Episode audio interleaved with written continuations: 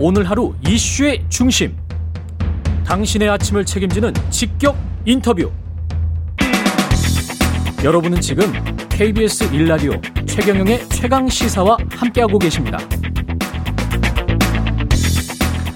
네, 국민의힘 이준석 지도부가 출범한 이후 민주당 내에서도 변화의 바람이 감지되고 있습니다. 어제 원내 교섭단체 연설에서 송영길 대표 청년이라는 단어, 단어를 21차례 언급했고요. 대선 기획단 인선에서도 젊은 인사를 단장이나 요직에 앉혀야 한다는 요구가 높아지고 있죠. 민주당 청년 최고위원입니다. 이동학 최고위원 연결돼 있습니다. 안녕하세요. 네, 안녕하세요.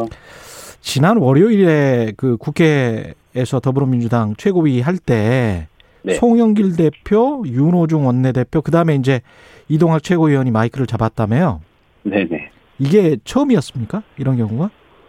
네, 보통은 이 당내에서 선거에서 이 네. 당선 이 득표 순으로 보통 예, 발언하는 관례가 있었어요. 득표 순으로? 네네네. 그래서 1등 최고위원, 2등 최고위원, 3등 최고위원 이렇게 아, 당원의 당원의 의사를 최고위원 어, 경선 그 순서대로. 네네네. 예. 그래서 반영해서 그 목소리를 좀 더 이렇게 먼저 내도록 하는 이제 관례가 있었는데, 예. 네, 좀 이례적으로 청년 최고위원 먼저 발언하도록 예, 조치가 취해졌었죠. 그러면 네. 이동학 최고 같은 경우는 한 번도 지금까지 발언 못 해보셨어요?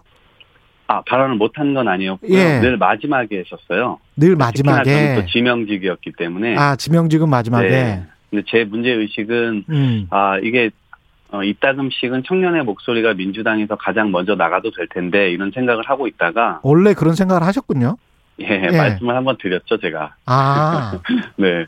근데 아 흔쾌히 또 이제 이렇게 지도부에서 공감대가 형성이 됐고요. 예. 그래서 그것이 과거에 제가 5년 전, 10년 전, 15년 전 이렇게 활동 이렇게 그 했을 때는 음. 그러한 것들이 분위기적으로 너무 어려웠던 시절도 있었거든요. 지금 정치하신 지 얼마나 됐습니까? 제가 22살에 거의 한 18년 전 정도 됐네요. 아, 그렇군요. 네. 예. 네. 이준석 대표보다는 정치 경력에서는 한 수 위군요. 네. 아, 네. 예. 근데 이제 지금 최고위원에 머물고 계시고 네. 함부로 이제 당 대표가 됐습니다. 네. 예. 이런 어떤 분위기가 민주당에 미치는 영향, 어떤 위기감이랄지 뭐 이런 게 실제 어, 체감이 됩니까? 네, 아무래도 그러한 조치들이나 뭐 지금 여러 가지 이제 청년 이야기들 나오는 것들이 예. 뭐 꼭 이준석 대표를 의식해서라기보다 음. 과거에 비해 전에 없이 민주당의 분위기가 변하고 있는 건 사실인 것 같아요. 예. 그러니까 예를 들면 어떤 테이블에서 논의를 한다. 그러면 거기에 우리 청년들을 넣어달라고 지난 수십, 어, 십수년간 계속해서 얘기를 해왔는데 그게 크게 쉽지는 않았던 일이었거든요. 예. 근데 지금은 저희가 얘기를 하지 않아도 예, 어, 청년들하고 같이 논의해야지 이런 분위기가 이 형성이 된 거예요. 어. 그래서 제가 봐서도 확실히 아. 그런 음, 분위기는 좀 감지가 됩니다. 근데 우리가 이제 그 과거에 뭐라고 해야 되나요? 그 안 좋은 말로 하면은 꼰대 문화라고 해야 되는데 네네네. 그게 이제 히- 형식적으로 뭔가를 바꾼다고 해서 지금 송영길 대표도 뭐 청년부 장관 이야기도 했지만 실질적으로 실제적으로 구체적으로 어떻게 확 바뀔 수 있는 뭔가가 될까요? 그런 어떤 회의도 듭니다만은 네, 사실 그 꼰대라고 하는 용어도 예. 그 젊은 세대가 이제 기성세대를 향해서 꼰대다 이렇게 얘기를 한 게 그 함의가 예, 어 기성세대만의 테이블에서 기성세대만 얘기하고 자기들이 결정하는 구조에 대한 민주주의를 요구하는 단어였다고 생각해요. 예, 예, 우리들도 같이 들어가고 우리들도 같이 얘기하고 같이 결정해서 같이 책임지자라고 하는 그 함의가 들어 있었다고 생각해요. 그래서 어 일방적인 걸 이제는 거부하고 음. 우리들도 목소리를 낼 권리가 있다라고 음. 하는 요구라고 생각하고요. 예, 그러한 차원에서 보면 지금 민주당이 가고 있는 흐름은 전 맞는 것 같아요. 테이블을 더 청년들에게 개방하려고 하고 같이 어, 이야기하려고 하고 한다는 측면에서요. 그래서 그런 내용적인 부분, 뭐, 그, 어, 자세와 태도적인 부분에서부터 변화는 앞으로 더 많은 내용들을 만들어 나갈 수 있지 않을까 기대는 함- 하고 있습니다. 그, 청, 그 송영길 대표가 이야기한 청년 특임 장관 같은 경우가 그 내용이라고 이제 제시를 한 건데 네. 이게 어떤 실제적인 내용이 이 담보가 될까요?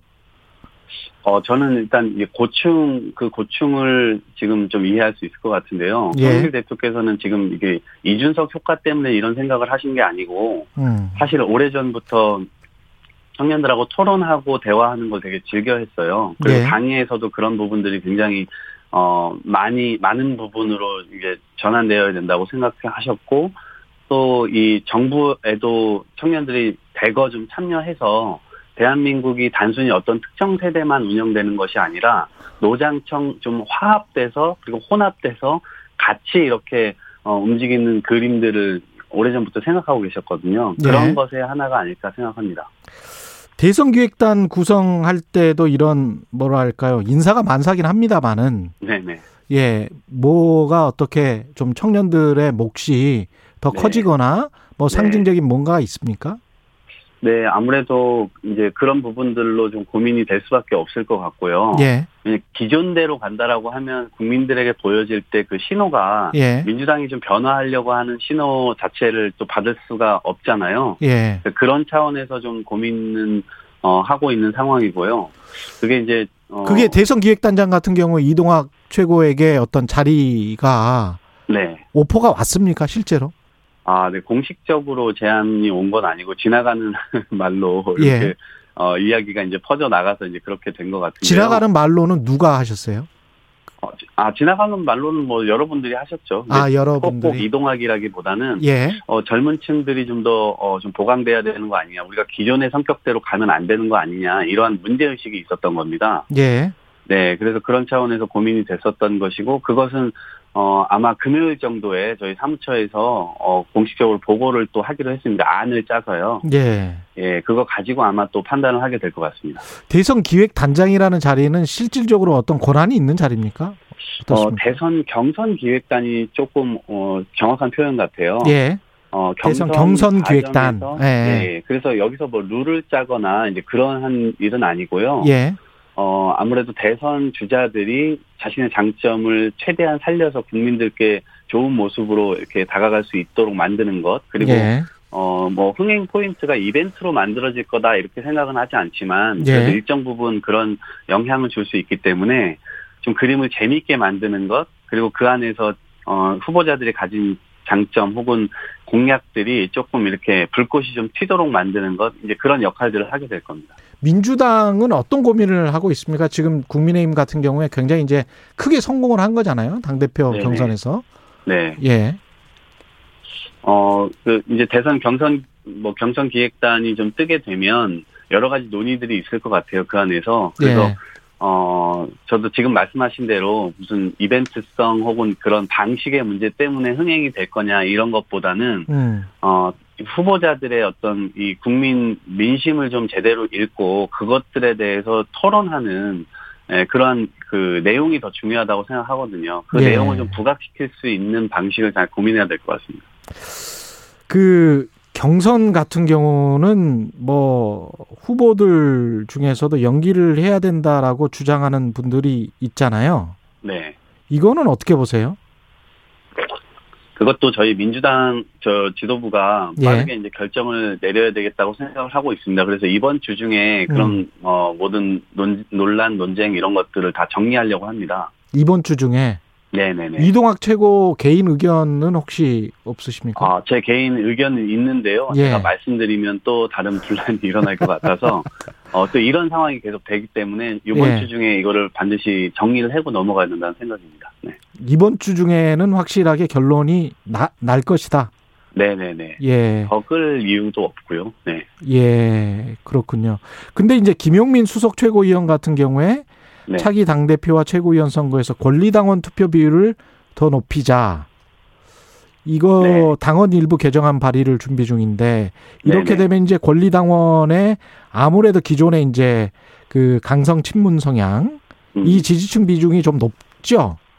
네, 그, 이제 뭐 사실 그런 걸 의식한다기보다 예. 지금 대의원으로 되어 있는 이 포션이 지금 상당히 높아요. 이 대의원은 보통 지역위원장들이 임명을 하거든요. 아, 대의원은 네, 지역위원장이 예, 임명한다. 선임을 해요. 예. 그래서 뭐, 뭐 선출로 되는 것도 아니고요. 예. 그러다 보니까 어 이게 어떻게 보면 정해진 판 같이 이제 느껴지는 것들이 있고 아. 한, 한, 어, 다른 차원에선 또 소외되는 측면들도 있고 다른 당원들이 음. 예, 이제 그런 측면에 이제 좀 조율이라고 보면 될 것 같고요. 그러니까 지역위원장이 대의원을 임명하기 때문에 지역위원장에 의해서 좌지우지될 수가 있다. 그래서 결국 지역위원장이 어 이게 많이 지지하는 쪽으로 대의원들의 표심도 움직일 수도 있는 거 아니냐라고 하는 음. 우려가 좀 존재하는 거죠. 예. 그렇게 되게 되면 이제 객관적인 어떤 평가나 이런 것들이 당내에서 될 수 있겠느냐라고 하는 의문인 거고 예. 어, 저는 차제에 사실은, 어, 이렇게 매번 권리당원 투표나 혹은 대의원 투표 이건 매번 하는 건 또 아니자, 할 수 있는 건 아니잖아요. 예. 그래서 예를 들면 배심원 제도라든가 이 공론장을 좀 이렇게 액화시켜서, 예. 어, 예, 배심원제 같은 걸 적극 좀 결합해보면 어떨까 이런 아이디어도 갖고 있습니다. 권리당원의 자격 요건은 어떻게 되는 건가요? 어, 그, 한 달에 천 원 이상씩 내고, 예. 6개월 이상을 끊김 없이 낼 경우에 투표권이 생깁니다. 아, 권리당원으로서? 예, 예. 이게 왜 그러냐면 과거에 저희가 권리당원을 이제 대납하는 경우 이제 그 천 원이라도 그렇죠. 안 내시는 분들을 또 필요한 이 당권 주자라든가 지역위원장이라든가 이런 사람들이 대납해 주는 경우들도 좀 있었거든요. 음. 그러다 보니까 이게 한꺼번에 밀렸다고 한꺼번에 이제 뭐 6천 원을 내야 이제 기회가 조직이 이게 아니라 예. 매달 천 원씩 내야 되는 거예요. 예. 그래서 한 중간에 한 번이라도 끊기면 투표권이 사라집니다.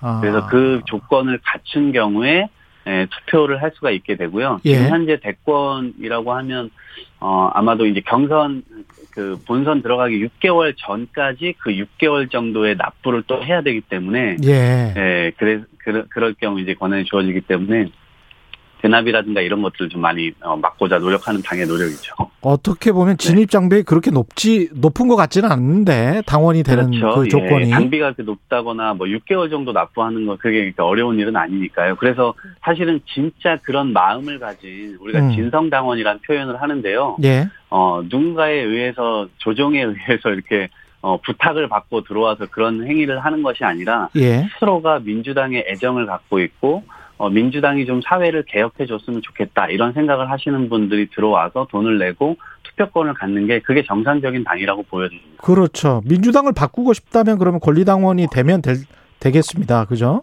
그렇습니다. 근데 이제 국민의힘 같은 경우에는 이준석 당대표가 선출된 다음에 그 전후로 해서 당원들이 굉장히 많이 증가를 했다는 거예요. 한 2만 네네네. 5천 명 정도 증가했다고 하는데 민주당은 어떻습니까?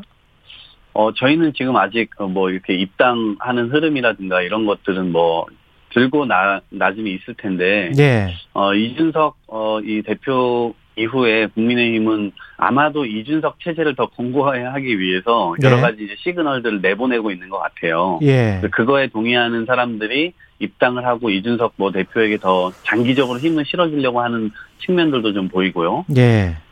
어, 이러한 흐름은 사실 저희 당에서 먼저 있었기 때문에 저희가 2016년 총선 때라든지 이미 온라인 정당을 표방하면서 그때 온라인으로 당원 가입하는 걸 최초로 이제 만들었기도 했고요. 예. 그 다음에 이제 문재인 대, 어, 대통령이 선출될 때도 입당 러시 이런 것들이 굉장히 크게 있었기 때문에 어, 선거를 앞두고 이런 부분들은 어, 뭐 자연스럽게 일어나는 현상이라고 보면 되겠습니다. 지금 현재 권리당원들의 성향이 한쪽으로 좀 쏠린다라는 언론 네. 보도들은 많이 있었잖아요. 네네네. 이동학 최고위원도 그렇게 느끼십니까? 아, 그렇게 보진 않고요. 예. 권리당원들이 이제 어떻게 보면 지금 뭐, 그 이, 뭐, 강성당원이 있고, 온건당원이 있고, 이제 그렇게 분류는 가능하겠으나, 예. 저희 권리당원이 100만 명이에요. 아, 예. 네, 100만 명이고, 이제, 어, 선거 직전에 다시 6개월 정도의 당비를 누- 어떤 인원수가 냈는지는 다시 파악을 해봐야 되겠지만, 그래도 50만 명에서 100만 명 사이일 겁니다. 음. 그래서 상당한 숫자이기 때문에 이것이 예. 뭐 어느 한 특정 뭐 이렇게 그 성향에 의해서 이것이 움직인다거나 이제 그렇게는 생각하지 않고요. 예. 네, 당원들의 목소리는 더 더욱 많이 들어야 된다고 생각해요. 실질적으로 뭔가 바뀌려면 공천 이야기 많이 하잖아요. 네네, 예, 이동학 최고위원도 지방선거 공천 개혁부터 해야 된다라고 목소리를 높였는데 네. 이 구체적인 내용이 뭐죠?